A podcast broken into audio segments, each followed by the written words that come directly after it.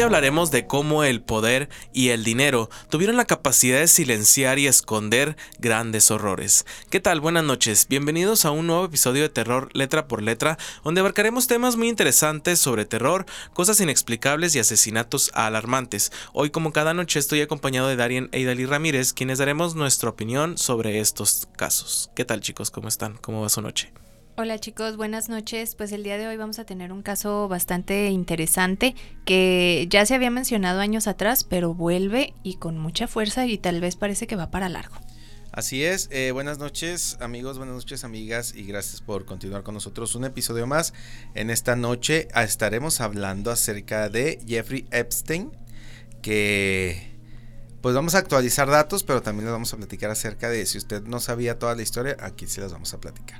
Claro, y aparte es una persona que pues hasta el momento ahorita está en tendencia en todas las redes sociales, este para que pues también puedan ahí buscarlo y ver el hilo, por ejemplo, en la plataforma esta de X, que antes era Twitter, pues hay muchos hilos de de lo que ha pasado con él desde sus inicios hasta hoy. Bueno, ayer que salió una lista que más adelante vamos a platicar sobre ella.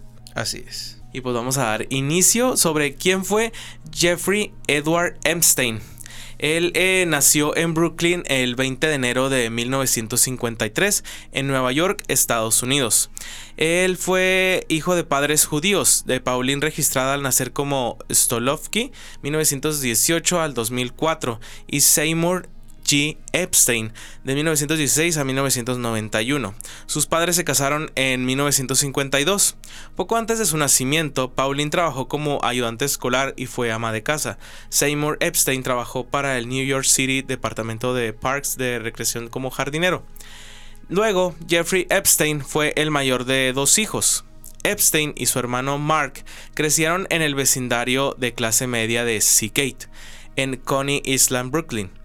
Epstein asistió a escuelas públicas cercanas, primero a la Public School 188 y luego a la Mark Twain Junior High School, que pues le quedaba cerca. En 1967, Epstein asistió al National Music Camp en el Interlochen Center of the Arts. Fue un músico exitoso y aprendió a tocar el piano cuando tenía tan solo 5 años. Se graduó en 1969 de la Lafayette High School a la edad de 16 años, saltándose dos grados. Poco después, en ese año, asistió a clases en el Cooper Union hasta que cambió de universidad en 1971. Luego, en septiembre de 1971, asistió a Koran Institute of Mathematical Science en la, New York University, pero abandonó la institución sin conseguir un título en 1974. Más tarde, conoció y, trató a prominentes personalidades de la pública europea y estadounidense especialmente. Declaró, por ejemplo, ser cofundador de la Fundación Clinton junto al matrimonio Clinton. Fíjate cómo fue escalando poco a poco. hasta hacerse ahí amigo de personajes pues muy importantes en aquellos años, ¿no? Sí, y aparte, este, como lo mencionabas, pues desde muy pequeño fue muy muy talentoso y muy inteligente también, porque, oye, estar en, en, la, en la, lo que viene siendo la preparatoria y prácticamente salir dos años antes de lo que tus compañeros deberían de haber salido junto contigo, pues sí, es, pues está bastante bastante bien, o sea, sí, sí se ve que era una, una persona pues aplicada realmente en, lo que hacía. Y bueno, pues ya pasando también o continuando con lo que estábamos hablando, Epstein también se unió al Bear Stearns en 1976 como asistente junior de bajo nivel de un comerciante de piso y rápidamente ascendió para convertirse en un comerciante de opciones, trabajando en la división de productos especiales, y luego asesoró a los clientes más ricos del banco, como el presidente de Seagram, Edgar Bronfman, y también sobre estrategias de mitigación de impuestos. Jimmy Kane, el director ejecutivo posterior del banco, elogió la habilidad de Epstein con clientes adinerados y productos complejos. En 1980, cuatro años después de unirse a Bear Stearns, Epstein se convirtió en socio comanditario. Entonces, pues sí, les, les repetimos, pues sí era una persona bastante, bastante hábil para, pues para los negocios y el trato a las personas. Más que para el estudio, por lo que estamos viendo. Sí, y Sí, que pues- aparte, pues, se fijan, o sea, él quería como que dedicarse a esto de, de las matemáticas y la física, ciencias y todo eso, y pues al final de cuentas, pues, muy inclinado hacia, hacia el dinero. Oye, y- hay muchas personas, hay muchas personas que he conocido que, por ejemplo, en la universidad, pues este, eran malos en la universidad y ya salieron de la universidad y hicieron su propio negocio y ahorita son personas totalmente exitosas. Y las personas que les iban muy bien en la universidad, que tenían promedio de 10 en todo, pues ahorita pues no. Sí, es que eso pasa muy seguido. O sea, mm, ya ven porque también mucha gente dice que no te fijes tanto en las calificaciones, sino en el... Las en el- aptitudes en- de la persona, ¿no? Las capacidades que puedan tener. Y pues en este caso aquí lo, lo vemos. Luego, fíjense, en 1981 se le solicitó que abandonara Beer Stearns por, según su testimonio jurado, ser culpable de una violación de Rec D. A pesar de que Epstein partió abruptamente, permaneció cerca de Kane y Greenberg y fue cliente de Beer Stearns hasta que colapsó en 2008. En agosto de 1981, Epstein fundó su propia empresa de consultoría, Intercontinental Assets Group Inc., que le ayudó a los clientes a recuperar dinero robado de corredores y abogados fraudulentos. Epstein describió su trabajo en este momento como un cazarrecompensas de alto nivel. Les dijo a sus amigos que a veces trabajaba como consultor para gobiernos y personas muy adineradas para recuperar fondos malversados, mientras que otras veces trabajaba para clientes que habían malversado fondos. Luego, Stephen Hoffen eh, contrató a Epstein en 1987 como consultor de Towers Financial Corporation, eh, no afiliada a la compañía del mismo nombre fundada en 1998 y adquirida por All National Bancorp en 2014. Una agencia de cobranza que cobraba deudas que las personas debían a los hospitales, bancos y compañías telefónicas. Hoffenberg instaló a Epstein en las oficinas de la Casa Villard en Manhattan y le pagó 25 mil dólares al mes por su trabajo de consultoría, equivalente más o menos a unos 56 mil dólares en 2019. O sea, ganaba la pura feria este hombre, ¿no? Sí, y eso apenas eran sus inicios. O sea, Eran apenas andaba ahí colaborando y entonces sí, pues la fortuna que creo pues, pues fue bastante, bastante grande. Y bueno, continuando, también en 2003 Epstein presentó una oferta para adquirir la revista New York. Otros postores incluyeron al ejecutivo de publicidad Donnie Deutsch y al inversionista, el inversionista también Nelson Peltz y al magnate de los medios y el editor del New York Daily News, Mortimer Zuckerman, y el productor de cine Harvey Weinstein. También el comprador final fue Bruce Wasserstein, el, el- un antiguo banquero de inversiones de Wall Street que pagó 55 millones de dólares. Fíjate cómo, cómo Epstein se fue metiendo al mundo también de, de los medios, ¿no? Sí, es que es lo que les digo, sí se, se veía pues que era una persona bastante hábil para los negocios, para el desenvolvimiento con las personas y el trato con ellas. O sea, no cualquiera yo creo puede, puede ponerse a, a- a hacer tratos o a, a hablar de, de esa forma con empresarios de esas magnitudes. O sea, vean las cantidades de dinero que manejan. empezó a abarcar varios rubros y como pues después de esto, de hecho con el que este señor que mencionaba Zucker- Zuckerman eh, lo comprometió con 25 millones de dólares y financiaron Radar, una revista precisamente de celebridades y de cultura pop. Que eh, eh, eh, hagan de cuenta que esta era la revista de ellos y como que Epstein se unió a esta revista de, de todo esto de celebridades y de cultura pop y ahí pues muchísimo más empezó a meterse con, con todas las celebridades y gente de Hollywood. Gente muy importante, ¿no? Sí, bueno, vamos a, continuar con la información.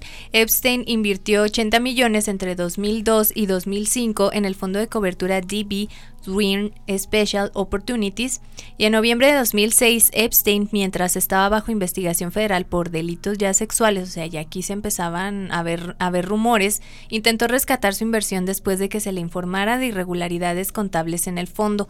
Para entonces su inversión había aumentado a 140 millones.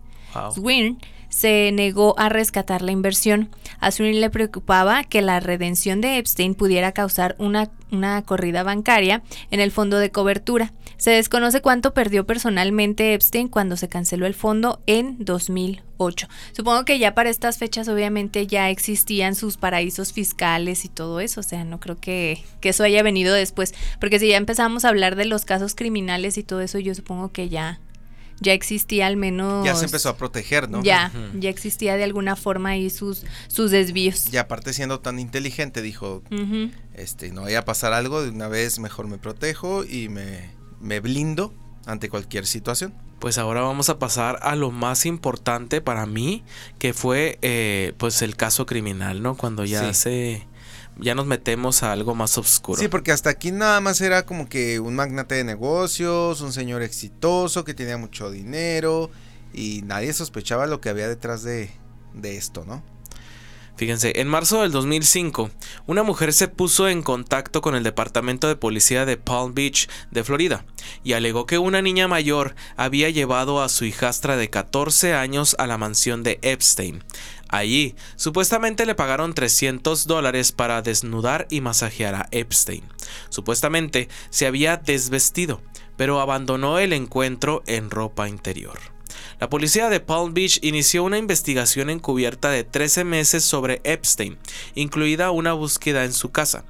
Durante la investigación, el jefe de la policía de Palm Beach, Michael Reader, acusó públicamente al fiscal estatal del condado de Palm Beach, Barry Krischer, de ser demasiado indulgente y pidió ayuda a la Policía Federal de Investigaciones, el FBI.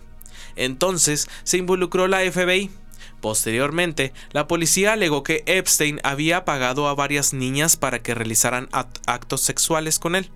Las entrevistas con cinco presuntas víctimas y 17 testigos bajo juramento una transcripción de la escuela secundaria y otros elementos encontrados en la basura y la casa de Epstein supuestamente mostraron que algunas de las chicas involucradas eran menores de 18 años, la más joven de 14 y muchas menores de 16. La edad de consentimiento sexual en Florida pues es de los 18 años. El registro policial de la casa de Epstein encontró dos cámaras ocultas y una gran cantidad de fotos de niñas en toda la casa, algunas de las cuales la policía había entrevistado en el transcurso de su investigación. Fíjate que de hecho era tan tan influyente este señor, tan se puede decir también hasta importante, ¿no? Este, para la gente eh, y el dinero que tenía, que eh, también vi que había una reportera del Vanity Fair, de la revista Vanity Fair, entrevistó a varias de estas chicas eh, que estaban acusando a Jeffrey Epstein. Todavía no se soltaba como que todo el tema así en grande. Entonces iban a sacar un reportaje sobre Jeffrey Epstein. Entonces, eh, pues la reportera se dio la tarea de entrevistar a estas varias chicas. Este, y pues obviamente hablaban sobre pues lo malo, ¿no? Todo esto malo. Ah, eh, eran dos, ¿no? Ajá. Eran las hermanas y dice, ah, eran, eran dos, dos hermanas rubias, recuerdo muy bien, en, en la entrevista las veo, las vi, este, y comenta la reportera, están entrevistando a la reportera, que cuando pues mandó la a revisión, porque obviamente como en todos lados se manda a revisión los artículos, le dijeron que pues no, que no iba a pasar eso, eh, porque pues, este, porque Jeffrey habló con, con el jefe de esta reportera, le dijo que pues y también le habló a ella, le dijo, ¿dónde vas a pasar Navidad? O algo así, ¿dónde vas a pasar las fiestas? Ah, no, eh, ella estaba embarazada, perdón. Y le dijo, ¿dónde vas a dar a luz? Bueno, aunque no me digas, yo conozco todos los doctores, yo conozco todos los hospitales y pues vas a... Pues la amenazó en pocas palabras, que pues no iba a poder dar a luz donde ella quisiera. No, y aparte la amenazó, o sea, como que él estaba también coludido con la magia negra. Entonces le amenazó y le dijo de que le iba a echar una maldición a su hijo. Y de hecho algunos casos que en el, en el documental este de Netflix, algunas personas que se trataron de meter ahí en el caso y que quisieron ponerse en contra de esta persona de Epstein, empezaron a, percatarse de que afuera de sus hogares aparecían eh, pájaros muertos o balas o cosas así extrañas que probablemente pues estaban ahí coludidas con esta persona. Yo creo, no creo que haya sido como encima negra, sino que él lo, lo aparentaba así. También. Eh, para, Para amenazar a la gente y- amedrentarlo sobre todo. Bueno, pues sí lo lograba, porque aparte de que pagaba, amenazaba y, y no salió el...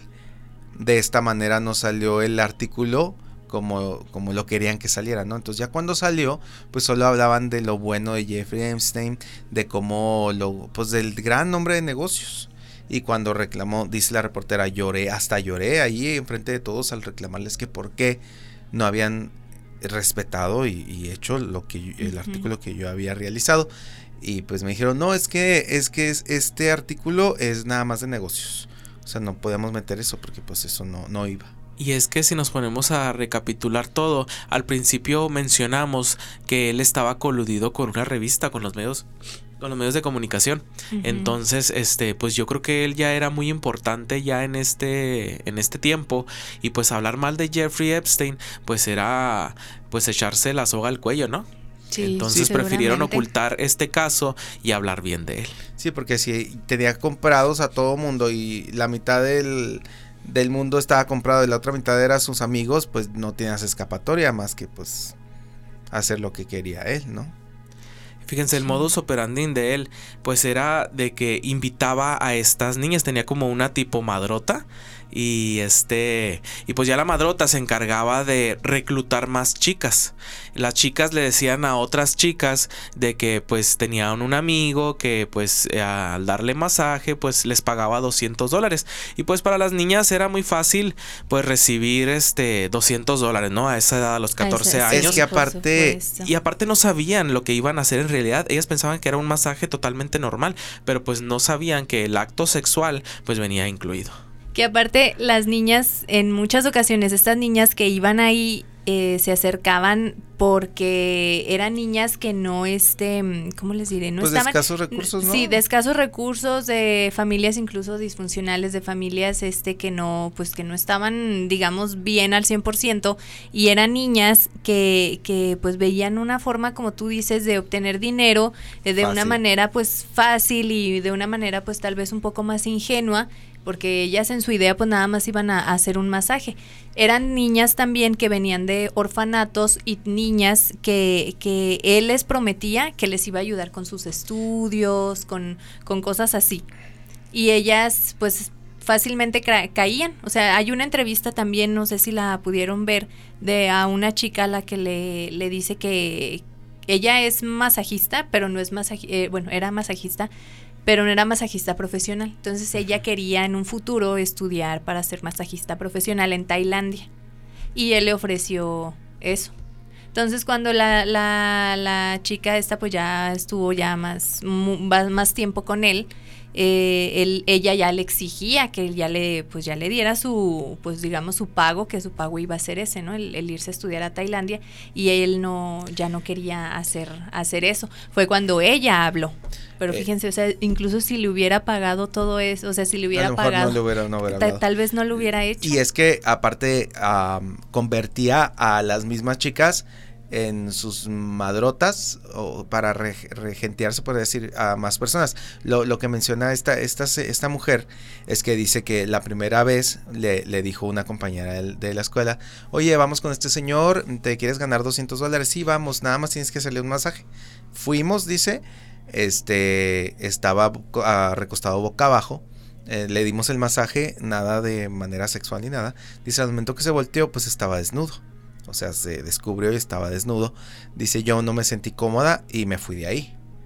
Entonces, después de eso, yo ya no volví a entrar, pero le llevé, me pedía que le llevara a amigas conocidas y me pagaba 200 dólares por cada una que le llevara. Dice, le llevé más o menos como 23. Dice, pero yo me quedaba fuera. Pero él era muy amable, hasta cuando iba me decía, ¿cómo estás? ¿Cómo está tu familia? ¿Cómo están tus papás? Ah, muy bien, ah, qué bueno. Este, dice, porque a ella la, la denunciaron por precisamente llevar a estas chicas. Dice, ¿y qué pasa con las chicas que, la chica que me llevó a mí? O sea, porque nada más a mí me denuncian por, por, por como de trata de, de mujeres, ¿no? No, y aparte era una niña, o sea, esa edad de, ponle unos 16 años, pues que vas a saber de malicia en ese aspecto del mundo de los madrotes y Sí, padrotes. y pues era menor de edad, también tenía como 14, 15 Ajá, años. estaba niña. Eso, y hay que recordar también que en el caso de, de estas personas, eh, el, solo hecho hasta de ver, de ver a un niño, o sea, no, no, no tanto de, de, que te, de que implique ya como un acto final, un, un, acto sexual, perdón. O sea, no, no tiene que haber como tales, o sea, incluso haciendo otras cosas, viéndolos de otra forma, viéndolas haciendo otras cosas que, que para nosotros pueden ser algo casual, ellos ya con eso encuentran alguna satisfacción. Sexual. exactamente. Fíjate, un dato de de Adriana Ross, una exmodelo de Polonia que se convirtió en el asistente Epstein, supuestamente quitó unidades de la computadora y otros equipos electrónicos de la mansión de Florida del financiero antes de que la policía de Palm Beach registrara la casa. Como parte de su investigación, los documentos judiciales registrarían que una búsqueda de la residencia de Epstein por el detective de la policía de Palm Beach, José eh, digo, Joseph Rekery en el 2005 descubrió un recibo incriminatorio de Amazon por nada más y nada menos libros sobre esclavitud sexual. Ay, no, es que este, este hombre pues sí, sí daba mucho de, de qué hablar. Llevaba todo al siguiente nivel, ¿no? Vamos a continuar. Un ex empleado le dijo a la policía que Epstein recibía masajes tres veces al día. Le gustan los masajes. O sea, este no una, sino tres veces al día.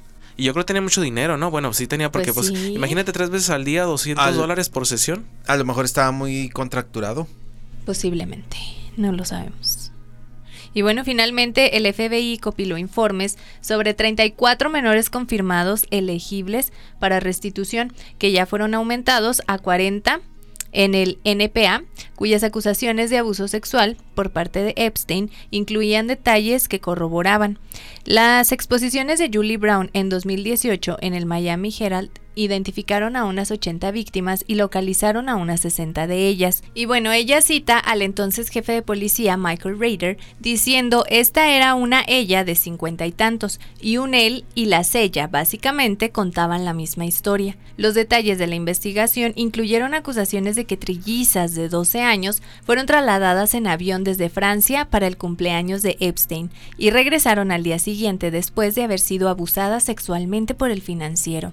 Se alegó que se reclutaron niñas de Brasil y otros países de América del Sur, países de la ex Unión Soviética y Europa, y que la agencia de modelos MC2 de Jean-Luc Brunel también estaba suministrando niñas a Epstein. Y es que ahorita también habíamos hablado de que él había manejado una agencia también de modelos. Entonces ya estaba coludido con las agencias de modelos, estaba coludido con los medios de comunicación y él ya sabía cómo, pues, este, hablarles a las niñas, ¿no? O cómo atraer niñas para su beneficio. Sí, y es que ya ven que eh, este también dentro de los negocios que él hacía conoció al dueño de, de, lo que es este Victoria's Secret y pues ya saben lo que es Victoria's Secret en el mundo del modelaje. Entonces también ahí yo creo ya ya llevaba el ojo el de pues de, inclinarse hasta a, ese tipo de, de negocios por así decirlo. Fíjense, en mayo del 2006 la policía de Palm Beach presentó una declaración jurada de causa probable en la que decía que Epstein debía ser acusado de cuatro cargos de relaciones sexuales ilícitas con menores y un cargo de abuso sexual. El fiscal estatal Krischer convocó a un gran jurado del condado de Palm Beach, lo que generalmente solo se hacía en casos de pena capital al presentar pruebas de solo dos víctimas. El gran jurado devolvió un solo cargo de solicitud de prostitución por delito grave, del que Epstein se declaró inocente en agosto del 2006. Luego, el 30 de junio del 2008, después de que Epstein se declarara culpable de un cargo estatal, uno de dos, de procurar la prostitución de una niña de menor de 18 años, fue sentenciado a 18 meses de prisión. Si bien la mayoría de los delincuentes sexuales condenados en Florida son enviados a una prisión estatal, Epstein fue alojado en un ala privada de la empalizada del condado de, de Palm Beach y, según la oficina del alguacil, Después de tres meses y medio se le permitió salir de la cárcel, permiso de trabajo de hasta 12 horas al día, 6 días a la semana. Esto contraviene las propias políticas del alguacil que requieren una sentencia restante máxima de 10 meses y hace que los delincuentes sexuales no sean elegibles para el privilegio. Se le permitió entrar y salir fuera de las horas de liberación especificadas. O sea que tenía muchísimos, muchísimos beneficios. Sí.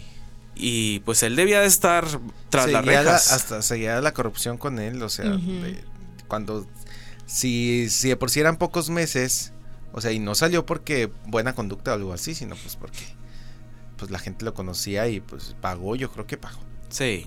Fíjate, la puerta de la celda de Epstein quedó abierta y tuvo acceso a la sala del abogado, donde se le instaló un televisor. Antes de lo que lo trasladaran a la enfermería de Stockade, que antes no contaba con el personal.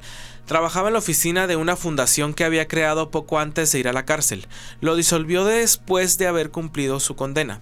La oficina del sheriff recibió 128 mil de la organización sin fines de lucro de Epstein para pagar los costos de los servicios adicionales que se brindaron durante su liberación laboral. Su oficina fue monitoreada por agentes de permisos, cuyas horas extras fueron pagadas por Epstein. Se le pidió que usara trajes y se registraron como invitados de bienvenida en la recepción. Más tarde la oficina del sheriff dijo que estos registros de visitantes fueron destruidos según las reglas de retención de registros del departamento, aunque inexplicable los registros de visitantes de Stockade no lo fueron.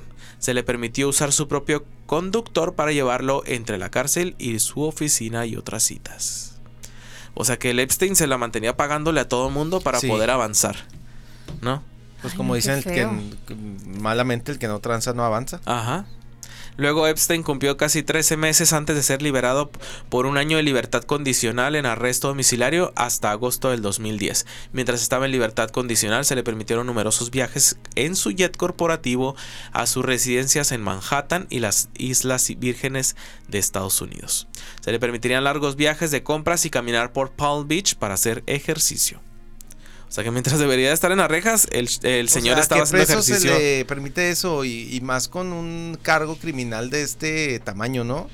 Sí, aparte, aparte de eso y, y también este lo que lo que decías ahorita Álvaro, o sea, pues cómo, o sea, ¿cómo vas a, permitir una cosa así? Y aparte que, que salió mucho, bueno, no fue mucho tiempo antes, pero sí fueron unos meses menos los que no estuvo todavía en prisión, si a eso se le podía llamar prisión, porque pues ya ven que tenía muchos privilegios. Fíjate, y una persona que sabía lo que estaba pasando, aún así fue en contra viento y marea, y él fue el jefe de policía de Palm Beach, que acusó al Estado de darle un trato preferencial, y el Miami Herald dijo que el fiscal federal Acosta le dio a Epstein el trato de su vida. Tras el arresto de Epstein en junio del 2019 por cargos de tráfico sexual, Acosta renunció como secretario de Trabajo a partir del 19 de julio del 2019. Es el que ya falleció, ¿verdad? Mm, creo que sí. Sí, es el que él ya también lamentablemente falleció, pero sí, eh, se le conoce porque es el único que se puso al tu por tú y que reclamó porque pues volvemos a lo mismo, como él era tan importante y tan magnate de negocios, pues nadie se atrevía a ponerse al tu por tú por con este señor. Fíjate, otro dato de que Epstein poseía este jet privado Boeing 727, apodado Lolita Express, y viajaba en él con frecuencia, registrando 600 horas de vuelo al año, generalmente con invitados a bordo.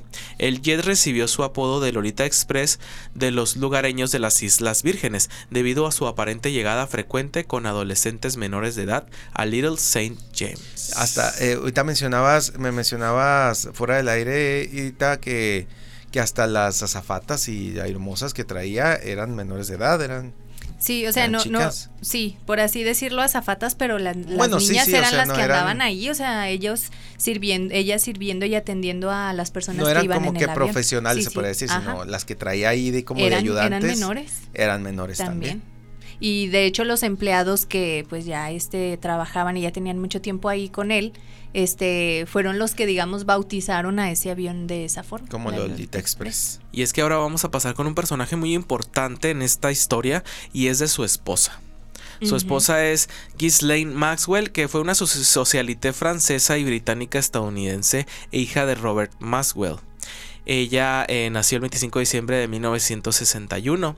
Y pues este personaje es muy importante en esta historia porque no nada más él era operaba solo, sino operaba junto con su esposa. Su esposa también pues le aplaudía estos actos de, de horror. Y entre uno de ellos eh, hay una historia de las gemelas que ahorita mencionábamos, de que cuando fueron a esta casa fueron reclutadas por ella, por la esposa. Supuestamente la esposa les iba a enseñar a dar unos masajes y pues ya ahí les estaba dando el masaje a lo que ella misma las empezó a tocar. Entonces ellas como tenían la corta edad de 14 años, pues no sabían qué era lo que estaba pasando en sí. Este, las empezó a tocar y como era un cuarto donde no había puertas y era como una tipo sala, a lo lejos estas niñas empezaron a ver cómo Jeffrey Epstein las empezaba a observar de lejos. Entonces ellas cuentan ahora que ya están grandes que tanto eh, Jeffrey como Ghislaine, este, pues ellos tenían este fetiche, esta, este, pues no, pues no sé cómo podría decirse, ¿no? O sea, esta enfermedad, no sé, de, de con los niños de que muchas de las muchas de las niñas que reclutaban ellos, pues no nada más era Jeffrey, sino también la esposa, que ahorita ella está encarcelada. Sí, la, incluso también lo que les comentaba de los empleados, los empleados también fueron parte aquí muy importante para pues para que se acusara como debería de haber sido eh, también a esta a esta mujer porque ellas también mencionan o ellos mencionan que ella fue como que pieza vital para que este hombre pudiera tener acceso a todas esas cantidades de niñas. Como que ella era quien, quien las persuadía, ella era quien las conseguía y por eso también eran, eran pues parte de para que ella pudiera, para que ella, perdón, le llevara a todas estas niñas a él. Sí, de hecho, eh, como lo comentabas también, ella eh, era hija de este señor Robert Maxwell, que si recuerdan, esta empresa tan importante de Maxwell Communication, que todavía sigue haciendo, bueno, en un tiempo hacía cassette, videocaseteras y todo esto, entonces toda, no sé si aún siga, pero sí, sí aún continúa esta, esta marca tan importante y pues como mencionan, yo creo que eh, daba un poco más de confianza a las chicas de que una mujer te invitara, ¿no? Porque decías, no, pues no creo que tenga nada de malo, pues si ella está ahí y eh, pues es el esposo de ella, o sea, no, no creo que haya ningún problema. Y yo creo que fue, como tú dices, fue pieza clave para poder atraer más y más mujeres. Sí, ahorita como lo comentabas Álvaro, pues esta mujer ya está en, en prisión. En 2021 fue cuando fue declarada culpable y va para 20 años en prisión la condena que le, que le pues dieron. Pues siento que fue muy poquito, ¿no? Lo que le dieron. Eh, sí, pues oye, por tráfico de personas sí es muy poquito tiempo. Tiene 62 años en estos momentos. Entonces sí, este, pues sí, Sí, este, al menos en el caso de ella, digamos que hubo un poco de justicia para las víctimas y pues ya en 2019 fue cuando de nueva cuenta, después de haberse librado en 2008-2009, este Jeffrey Epstein de, de, de la prisión, pues en 2019 vuelve a caer por los mismos delitos. Ahí este no, y aparte la, la, justicia, ¿no? Si ya había hecho algo, pues ya déjelo en la cárcel, ¿no? Pero pues vamos a hablar de un dato perturbador de Jeffrey. Según varias fuentes, Epstein a principios de la década del 2000 mostró un gran interés en mejorar la raza humana a través de la ingeniería genética y la inteligencia artificial, incluido el uso de su propio esperma. Se dirigió a la comunidad científica en varios eventos y ocasiones y comunicó su interés por la eugenesia en agosto del 2019 se informó que Epstein había planeado sembrar la raza humana con su ADN, inseminando hasta 20 mujeres usando su complejo de Nuevo México como un rancho de bebés, donde las madres darían a luz a sus crías. Era un defensor de la criónica y su propia versión idiosincrásica del transhumanismo y había dicho que tenía la intención de que congelaran su pene y su cabeza. No, ya, eso no, ya, o sea. Ese sí es un dato muy perturbador. Sí, ¿eh? sí, exactamente. Oigan, y, algo también de lo que se ha hablado mucho es sobre esta famosa isla, ¿no? De, de este señor, de, de, Jeffrey Epstein, donde precisamente como tú mencionas, en el Lolita Express, es a donde, en donde viajaban las personas, o viajaban a las niñas a esta isla, eh, que fue apodada como la isla de la pedofilia. Eh, tenía una extensión más o menos de 300 hectáreas, o sea, era bastante grande. Contaba con un embarcadero propio, ya que solo se podía ingresar a ella a través de un barco o jet privado. Y el jet privado, pues era el Lolita Express. Entonces, eh, Jeffrey Epstein la, compró en 1998, este, más o menos por 8 millones de dólares. Más o menos entre eso. Ajá. Este complejo conecta con las Islas Vírgenes Y en el 2016 también adquirió Great eh, State James, una pequeña isla al costado de, aquí mismo, ¿no? Entonces la mansión de Epstein estaba integrada por la residencia principal, cuatro casas para huéspedes, helipuerto, tres playas privadas, piscinas, gimnasio y hasta salas de cine, según la información pues obviamente obtenida eh, principalmente por las víctimas que visitaron ese lugar, ¿no? Entonces, eh, como mencionas, pues él era el dueño y es donde pues principalmente este, actuaba y hacía todas sus fechorías que ahora nos damos cuenta. Así es, y pues bueno, ya este, casi para finalizar con el programa de hoy, pues el, este, este hombre fue encontrado muerto en su celda del Metropolitan Correctional en la ciudad de Nueva York a las 6.30 am el 10 de agosto de 2019. Al parecer, pues se quitó la vida. Eh, hay que mencionar que días antes, este, pues ya había intentado, o al menos se rumoraba que ya había intentado un posible suicidio, porque cuando fue encontrado en la, en la celda, es, él estaba inconsciente y la policía este trataba como de pues devolverlo de, devolverlo en sí. Y él decía que él no se acordaba de nada él no sabía qué era lo que le estaba pasando ni cómo ni qué fue lo que lo que lo llevó a esa situación. Después de eso lo cambiaron de celda y fue cuando sucedió ya lo de su muerte.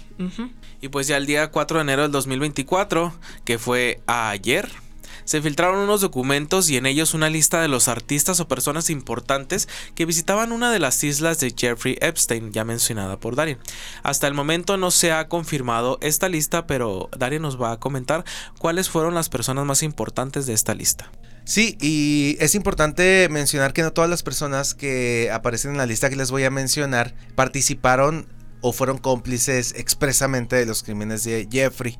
Lo que sí es un hecho es que la mayoría de los abusos, como les comento, fue ahí en la isla privada pero no quiere decir que todas estas personas que les voy a decir pues aparecían ahí, ¿no? Este fueron, por ejemplo, el cantante Akon o Akon, entre ellos Alec Baldwin, el actor, este Angelina Jolie, Barack Obama, Ben Affleck, Bernie Sanders, este reconocido político estadounidense, también Beyoncé, Bill Clinton, pues es el más mencionado, que por cierto, en la semana, esta semana, eh, cuando mencionaron que él estaba en la lista, pues él estaba muy a gusto en San Miguel de Allende, aquí en México, en Guanajuato.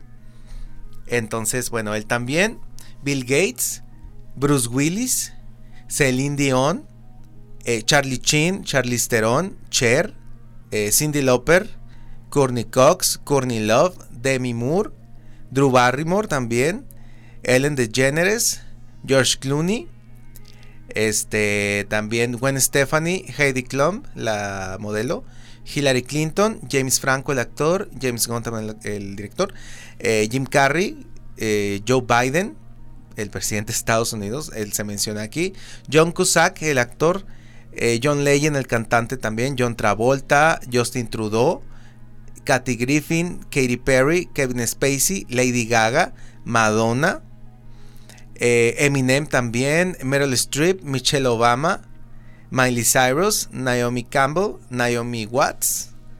Lo estoy diciendo en nombre alfabético, que así es como lo enlistaron. Oprah, eh, Orlando Bloom, eh, Paris Hilton, que Oprah fue como también de lo más así fue que revolucionó todo el internet. Fue muy sonado en Twitter referente con el tema de que ella quiso como quemar a Michael Jackson en aquellos años de que Michael Jackson era pedófilo. Entonces supuestamente dicen ahí los internautas que pues ahora que ya salió la lista, pues ella se le volteó la tortilla, ¿no? Como dicen, cerró todos sus los comentarios para que no Sobre todo al principio que eh, cuando salió la lista, la, toda la gente pensaba que pues la lista era expresamente de, de cómplices de Jeffrey Epstein, por eso también eh, pues se pensó erróneamente, ¿no? Este Farrell Williams también, entre ellos el príncipe Carlos, eh, príncipe Andrés, Rihanna, Robert De Niro, Robert Downey Jr., eh, Jay-Z, Seth Green, eh, Sophie Trudeau, Stephen Collins, eh, Steven Spielberg, Steve, Steven Tyler, Tom Hanks y también Whoopi Woolberg. Entonces, pues no, no sé si ya van a, yo creo que sí, van a empezar a, bueno, van a seguir investigando más a fondo para ver si alguno de ellos este está como coludido, ¿no? coludido o si llegó a cometer abuso, ¿no? Y es que a pesar de la muerte de Jeffrey todavía sigue la investigación y la carpeta abierta, pues de qué sucedió en aquellos años, porque fueron hace pues ya bastantes años. Así es. Y pues chicos, este programa ha llegado a su fin. Pueden encontrarnos en todas las plataformas como Terror Letra por Letra, en Spotify, Apple Podcast, YouTube, Facebook y por supuesto TikTok, para que nos apoyen dándole like, siguiéndonos y compartiendo. Y pues sin más que decir, nos despedimos. Fue un gusto haber estado con ustedes como cada noche. Mi nombre es Álvaro Flores. Yo soy Deli Ramírez. Yo soy Darien y que descansen en paz.